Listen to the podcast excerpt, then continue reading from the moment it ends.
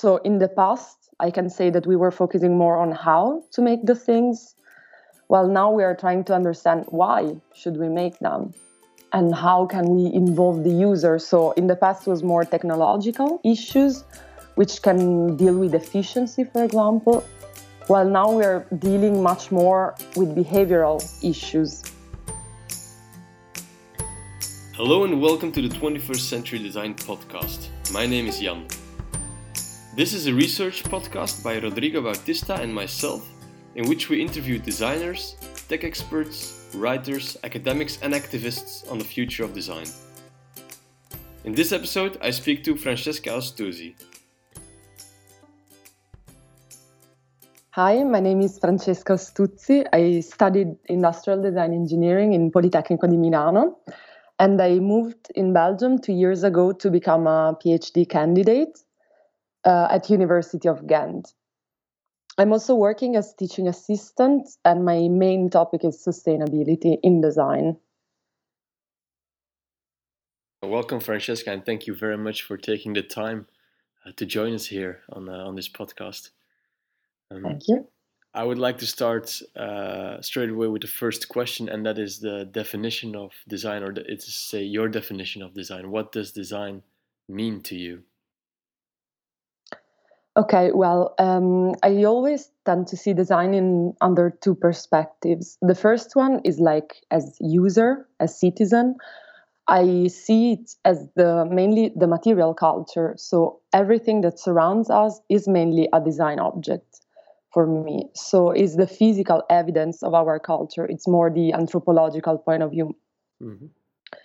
Um, the other perspective that I find, of course, very relevant in my own research is how did we get there? So we talked about the objects or the material culture that surrounds us. How did we get there? And that's for me the most important uh, perspective in design. So design for me is a process, is a set of activities that mainly has the goal of changing reality. So by designing, we mainly create something new with the idea of changing reality, possibly to make it a better place, so to bring it to a better state. So mainly we stimulate and we try to facilitate change. Um, if I can add something on top of that, is that I think I see this process as an open-ended one, which is very important. So as designer, we do some things trying to facilitate change, but then we don't know really the end of the story. Okay, and and has that function or or the way design has been used is is it always been the same or is that something that you see evolving over the years? And and if so how would you describe the role or the main focus of design in the past? What is it right now and where do you think will it go in the future? Design in the past years traditionally speaking was really focused on solution. So the attempt of designers was to find a, solu- a solution and the technology we had available were mainly asking us to find a standard solution which of course led to a, what we can define a top-down approach where a very centralized process actually um, developed by few people can have a great pa- impact on the community. So somehow the solution found by the designer was imposed to the end user who was capable of accepting it or rejecting it without really a conversation with the designer itself. Um, what I think it's happening now, since already some decades, is that we really focus much more on the diversity of the solutions and the uniqueness of the solution. Um, in this way, the attempt is to have a more bottom up approach um, where the community is involved. So we don't speak anymore about a centralized approach, also about the production technique. I'm referring also to that. We have much more connected and networked facilities. So, in this sense, um, I think the designer is not anymore searching for solutions, but is more opening up uh, questions and trying to start a conversation with the user, um, which is what I call the reappropriation process that we ask to the user. So we really ask to the um, person who's going to use our design to take part of, in it. So, to give an example, Wikipedia for me is really the mirror of what is happening now with design. So we start up with an idea that is mainly an empty box filled with questions, and then it's up to the user to make it it growing to the optimal state. Um, about the future, I see. So in the past, I can say that we were focusing more on how to make the things, while now we are trying to understand why should we make them and how can we involve the user so in the past was more technological issues which can deal with efficiency for example while now we're dealing much more with behavioral issues. So i think the real um, real challenge would be to combine these two so to really combine the technological and behavioral aspects in order to to achieve a really solid uh, efficacy. And and if in the future designers are able to do that what do you think is the the biggest contribution that they can then make to to the world or to society? Or, or what are the challenges or uh, not not really the problems since they're beyond problem solving but what are the the issues they would be working on in your in your opinion? Well um, i find this a very interesting question actually to answer to that i would like to bring you back to the very moment when I decided to become a designer myself. So I was reading a book, a book from an Italian author called uh, Italo Calvino, and he was he spent few lines in his novel to describe how grateful he was for a trash bin he was using in his office. He was grateful because this solution was really simplifying his daily routine and his working routine. So simple as it is, for me, this is still the goal and the big contribution of design. So to make our lives simple, easy to live, more happy. So I really truly believe that we have to start from very small things and then grow for them in order to have a big impact. Because when we have a better life, of course, the impact and the contribution of design can be really, really huge on society. So my approach to that, which again is a bit my research, is that by now, so if we look in the past years, design in this attempt of making our lives easier did very good, but also did some harm.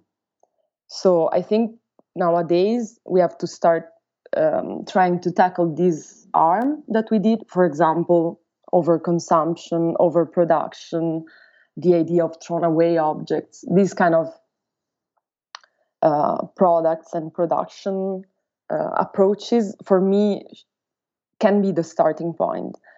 And among these uh, on these we really have to start our conversation with the user. Um, how to do that? Of course it's a big big challenge.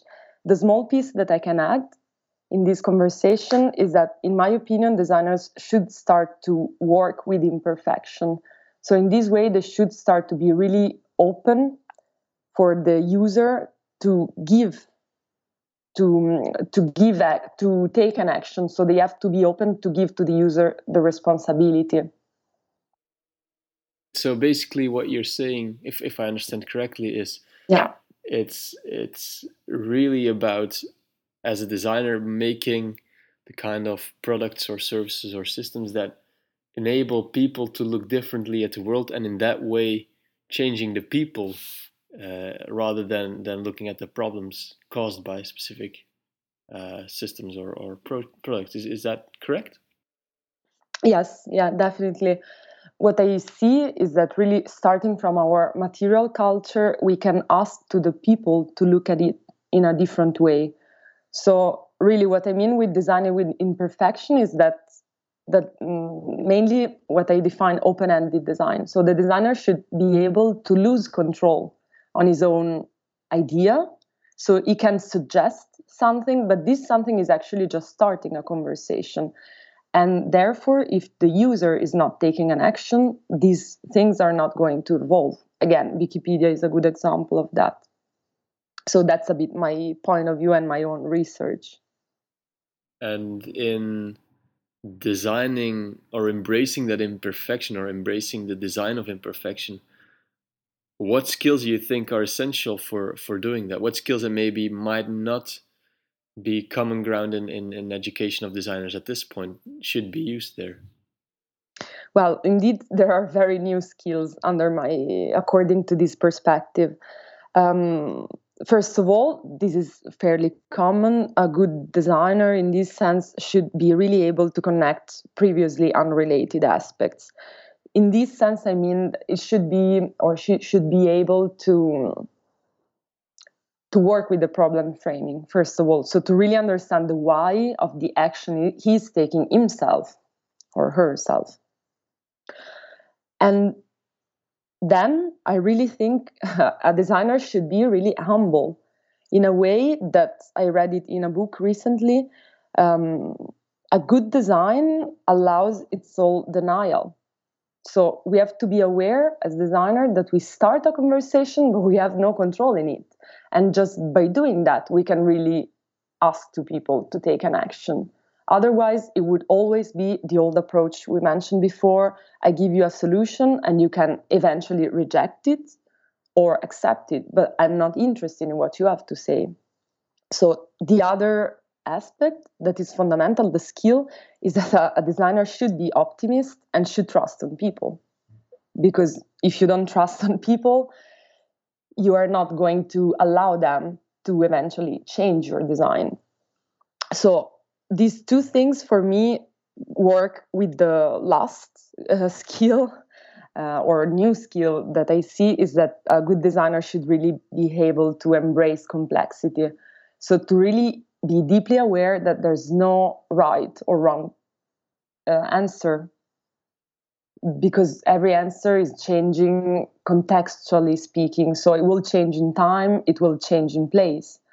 Um, so this is what again I call an open-ended process. Hmm.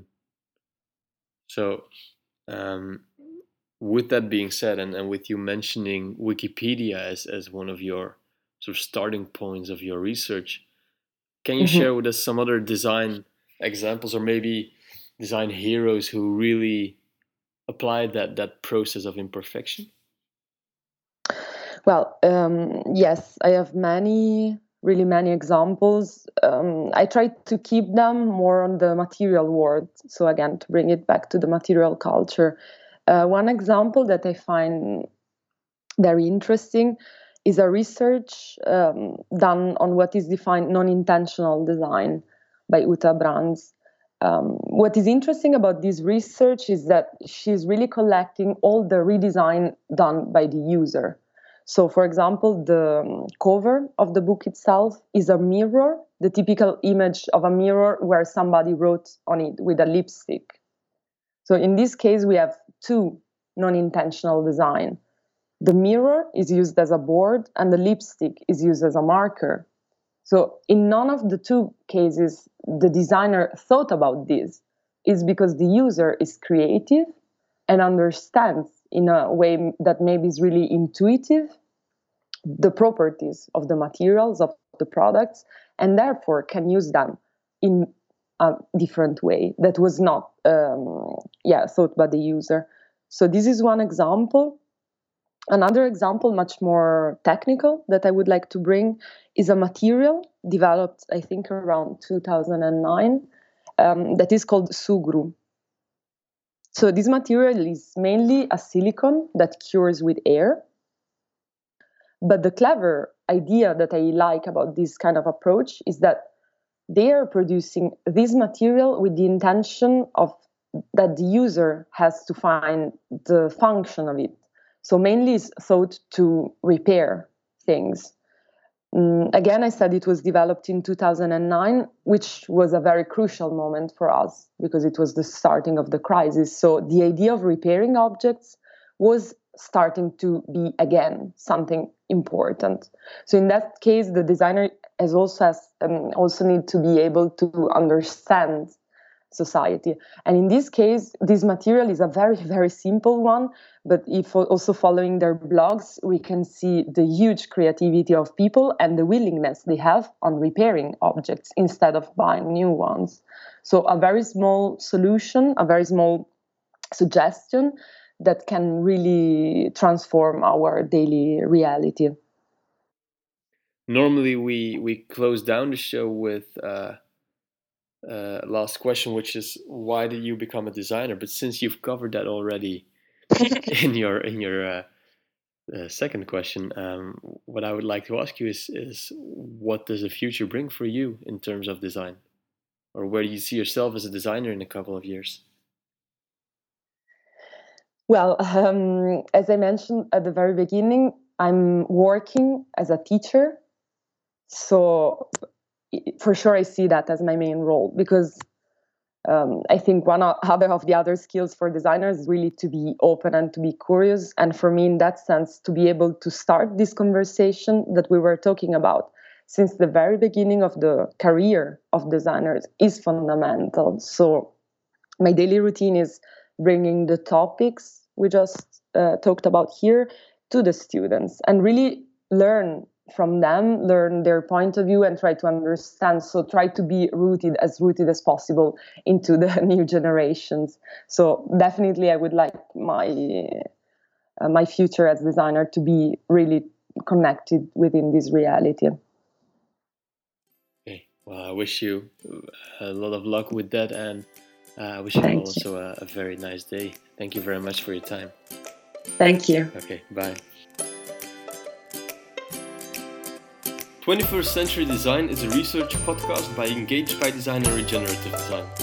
Thanks for listening to this episode, and if you want to hear more, head over to iTunes or SoundCloud and subscribe to the podcast. You can also suggest who we should interview next, write or leave a comment on our website 21stcenturydesign.org.